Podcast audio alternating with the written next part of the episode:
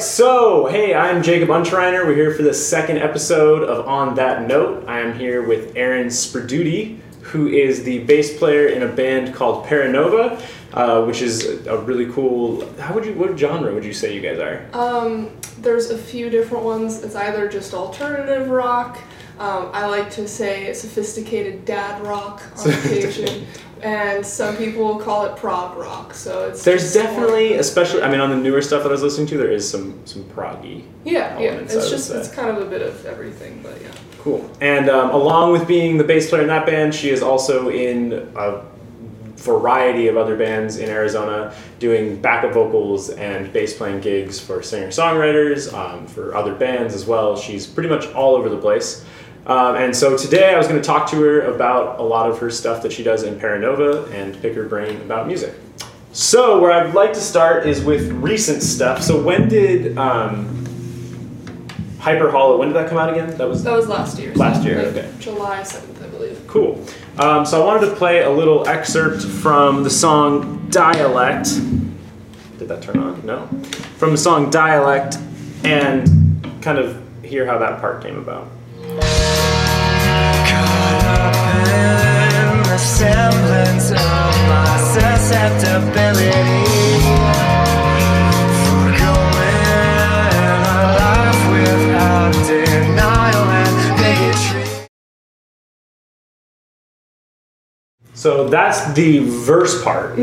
Um, f- the first thing I noticed about it was that it's a really long phrase. It's like a whole eight bar phrase that's repeated Right. twice into the verse. Yeah. Did you, when you first wrote it, were you thinking like I need something that is longer here, a longer phrase instead of just two or four bars because you went eight? You know, I mean, we, uh, I feel like we end up going with longer sections whenever given, like, the chance. And I, I don't think that it's, you know, it really wasn't necessitated lyrically um, because, you know, we, we always write our music before our vocals. Okay. So, um, you know, we just really liked the vibe and we wanted to give it some room to breathe. Um, and, and initially it was just guitar and drums, and then I kind of swooped in with the bass line, and they were like, "That's cool. Let's just like, let's just keep it rolling for a little bit." And um, you know, we we ended up having enough to say over that part, so we Yeah. just kept it long. Yeah. Cool, because like it's kind of like that slide. I'm sure I'm playing it a little bit wrong because I know there's some open. Is it in E flat? Um, yeah, we're in, we're in Okay. step on that. One. Um, because I know there's some open string stuff, but um, you start off like the the first half of the riff is kind of like that more. Um, really like.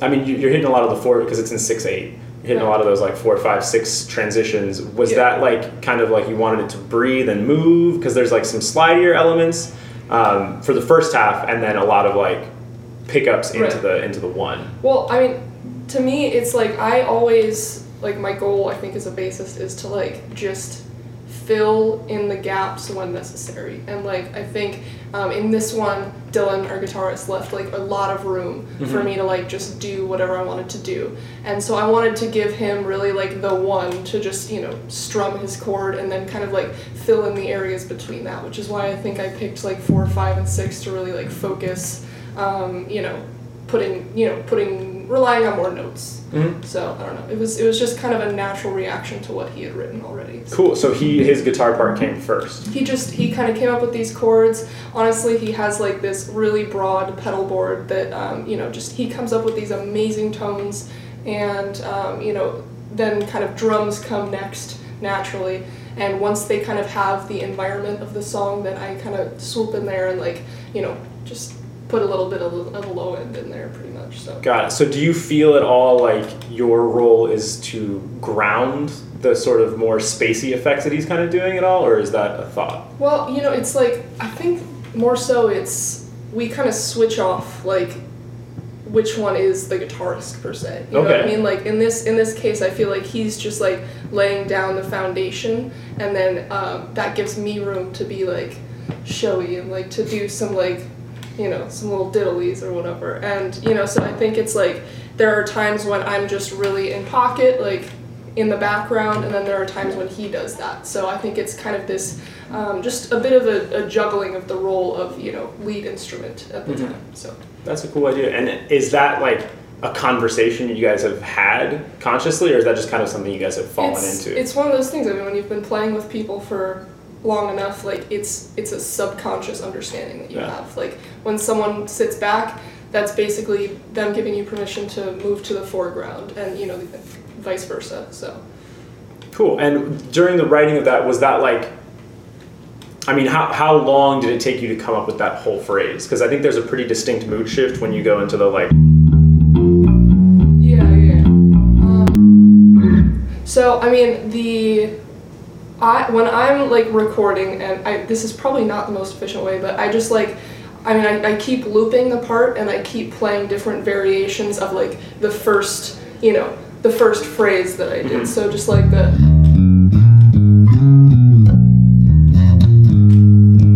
That came. That was like the first thing I did, and then I think of like okay that's the second thing and then like we you know it just kind of goes by bar or by two bars so um, I, I switch moods a lot i think like just because of that because i keep trying different things and like you know it one bar could be like completely different from the next just because i want it to all like you know be different i don't know yeah, no, that, that was, and it's a really cool part. Is it influenced at all? Because I know you're a singer as well, but there's a very like singable melody to that. Um, do you think it would have ended up different if you didn't have as much experience with singing? That's fair. I mean, I haven't really thought of that, but I, you know, I think so. I think like what I, I don't want to just like make a bass line to like show that I can play through a scale, you know. But like I, I think I want to do it more so to even make some kind of hook that gets you know stuck in people's heads, and um, so I think yeah, you know, like the vocal um, experience probably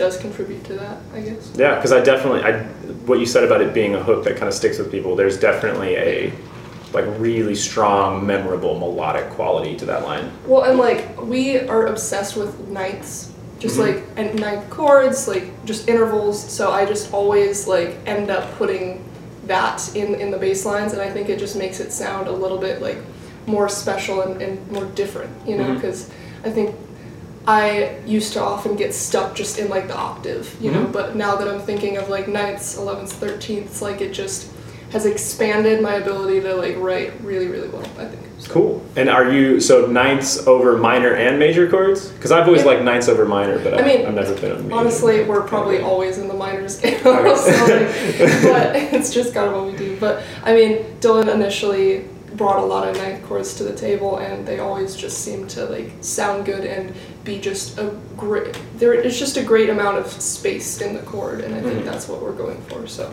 yeah. Cool. Yeah, I always I always liked. Um, I mean, I'm a big fan of major sevenths, and so like, she get a T-shirt. Well, I have- have the tattoo. Oh, really? yeah, that's the interval of a Oh ma- my major seventh. But um, I didn't know. it was like I was like I also like minor ninth chords, and then I realized the only reason I like minor ninth chords was because they have a major seventh in them. That's like fair. the interval between the third and the ninth. fair. I'm just like oh. so actually, I just I just like the same thing, but I thought it was different. just a different context. Yeah. All the context.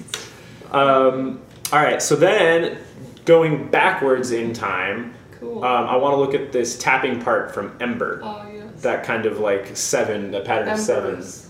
Embers. S. Sorry, I the plural. Embers. All. Not just Doesn't one really ember. matter. a single ember.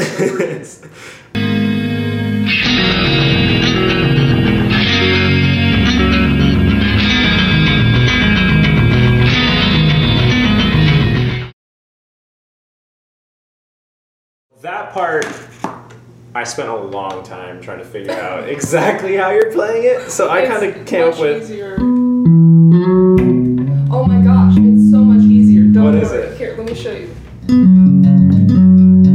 It's Oh literally, my gosh! Yeah, that's literally it. Like, no, I get it. It's like. Yeah. It sounds like a lot more intense than it really is. It's literally just that. It was my first time, like, ever tapping, so I was just like, wow, like, I can. I mean, it's really not that difficult, though. So, Yeah. yeah. That's cool though. It's so w- was it that part came up because it's sevens and it's mm-hmm. like set. It's so it's 14, 16 notes and then you're pausing to the start of the next bar. And is that like was that intentional? Like I want to do something in seven specifically. Um, we have always been like fascinated by just different time signatures and like just polyrhythms in general and whatnot. Um, Dylan was actually the one that came up with that, and he was Okay. gonna initially play that on guitar, but I really liked like the heftiness of kind of you know the playing it on the bass. Um, and like you know, like I was saying before, he does like this atmospheric stuff, and I think that it just kind of, I like I wanted him to continue you know, doing the really cool background, like atmospheric stuff while I just did a little bit of that. So, yeah, I think it was, um, it, um, it was probably intentional because, like, whenever we write, like, we just want to become better musicians and, like, we kind of learned interesting things by, by doing that part and everything. So, yeah. Cool. Um, and then, so it changes. The, so it's it's two bars, and then it changes. What does it change to exactly? So, it's literally just barring on the 14th fret. That's Okay, so yeah. that's a, that's a lot easier than what I was trying Yeah. to do. 'Cause- and then I switched it to like, or I think was how I was Well, ending the second I mean, one. it's good. I'll It's- probably do that one from now on. It's the same notes. But- It was just like I li- literally like that's the same in in dialect. There's a tapping part too, and I pretty much do like that same chord shape. Like yeah, so, I mean, it's it's just my go-to. It's like easier, but like it also it just sounds a bit more like trebly and punchy, which is why I like to like throw it in places sometimes. cool. Speaking of the tapping part you mentioned on dialect, that's the part I want to kind of look at next. Sure. More of the same, just uh, slightly different. Well, yeah, different. so that's I'm curious to see how you think of the similarities and the differences over time. Yeah.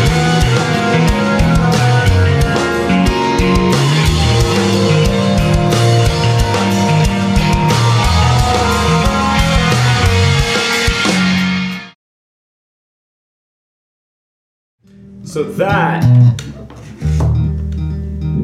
first off, the progression is E major, F sharp major, E flat major. So how did because that's just a strange progression. That that was I, when I heard that part, that was the, what felt the most proggy about anything that I had Mm-hmm, listened to. Um, so how did that progression come about? Um, so again, it was Dylan came up with three chords. Um, we felt like at the at that point of like writing the album, we were lacking like a just go crazy musically section. So we just wanted to um, and so just to like not to tie in like the whole concept of, of the end of the album, but um, the last three songs kind of have like a concept, and at this point um, for this song, um, it goes from uh, basically it's around this um, this man who has a great fear of the ocean, and he ends up crashing into the ocean, um, and that's in our last song. He like becomes part of the ocean and and you know overcomes his his fear by just like being pushed into it basically.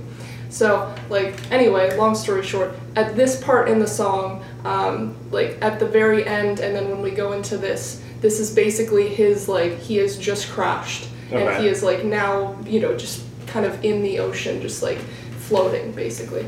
So I mean, this is kind of this was meant to be more of a like like a strangely major section because like he is now just Strangely I know it's That's- like but- but that's it's what like, is. It's a good Paranormal playing major chord. but I mean, it, it you know it was meant to be a part where we um, he starts to understand that like why was he afraid of this? This is like you know it's just this beautiful thing and everything. So um, I think this is kind of the overcoming that fear section, which is why we wanted to make it sound different than than the rest of it. Yeah, cool. Yeah, no, I think that I think that it comes across as I, I mean I, I didn't know the concept behind it, but it definitely comes across as sort of this the part that it goes into when the saxophone comes in, which I didn't play in this excerpt, but there is a saxophone involved in that bridge section, and the the tapping, and then Dylan's guitar tone kind of Yeah. screaming in a in a way. Um, It does feel like a hurricane or like a maelstrom of sound. Yeah. So that effect is, I think, was very well achieved. Cool. Thanks. Yeah, I mean, we, we love playing this part. This is like, if we have like a long enough set time live, we will make sure that we get to play this song because it's just like one of those like connections between us where we're able to like really feel like we are jamming, which is Mhm. like a really cool thing to do. So Absolutely. Could you play that part for me? the tapping. part? Yeah. Sure. Yeah. So it's basically just like alternating.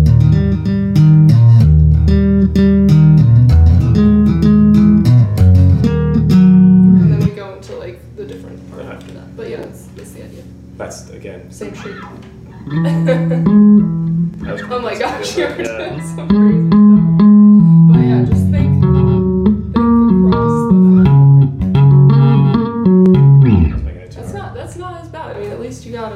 I did get the power chord. Yeah. Yeah, I wasn't doing this crazy string skipping thing. Um, but yeah, that part was really cool. And so, how when you hear that tapping part as compared to the tapping part on Embers, what are your like in terms of it's been you know two years between the time that you wrote that? What are your thoughts of like what's different, what's the same? Do you think? Um, well, first of all, I think that it like sounds more natural in the context, and I think that um, you know maybe that last tapping part was like just a little bit forced, in my opinion. I just um, you know I think that this one makes more sense in context. It sounds more like floaty and bubbly here, which is like kind of what we're going for.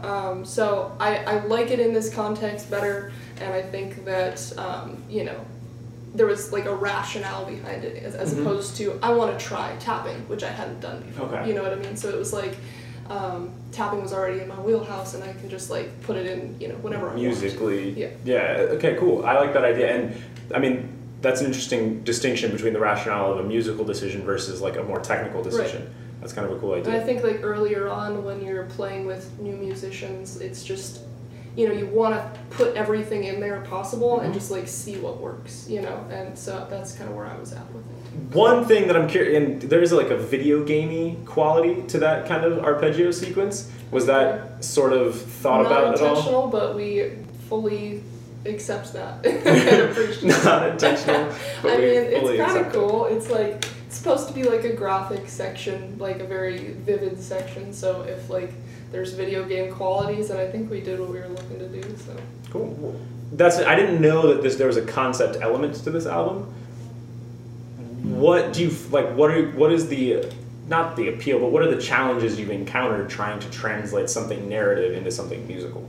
well, um, it came pretty naturally, and that was what's surprising because we've tried to do concepts before, but like this is the first time that we really did you know anything successfully and like or at least we feel successfully and like we have always been so incredibly inspired by like the Mars Volta. So De-Loused in the Comatorium and Frances the Mute, like those two albums are concept albums and like there are novels and forums like explaining the concepts behind it and like the intricacies and we were like our minds were blown our, our little like prog hearts were like you know just um, oh we'd never heard anything like it so we wanted to really just try something and like to make a story out of it because the lyrics came so much easier that way you know when we knew what what the story was to us it was just like we got it like we know how to you know talk about it so um, but yeah it's basically dialect and the last song Bathebic which kind of cover the concept most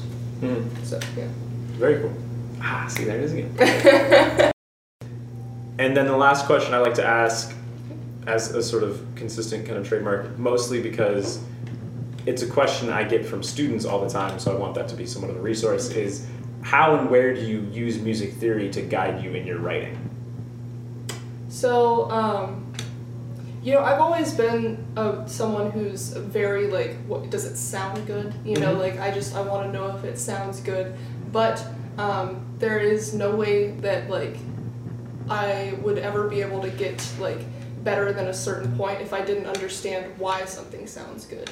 And that's been a weakness of mine. I've been trying to like improve in music theory because after a while you get like stuck if, Mhm. if you don't know the rationale behind it. So um, for all of us, you know, what that's meant is basically, you know, playing a ninth chord and then thinking of not only like what that chord consists of, but the spaces between it and why those spaces work. And that's like that's something that theory covers that is so intriguing and it really explains the magic behind music sometimes i think that um, you know in a way that just listening to it wouldn't wouldn't cover. So um, you know music theory is an awesome part of, of music. It's a bit difficult because it's presented as like this big thing know your theory. Mhm. but once you actually do look into it it's like a really really interesting method of understanding what you're playing so Awesome. Thank you. Oh, you did awesome. Awesome instead of awesome instead of cool. Progress. Progress.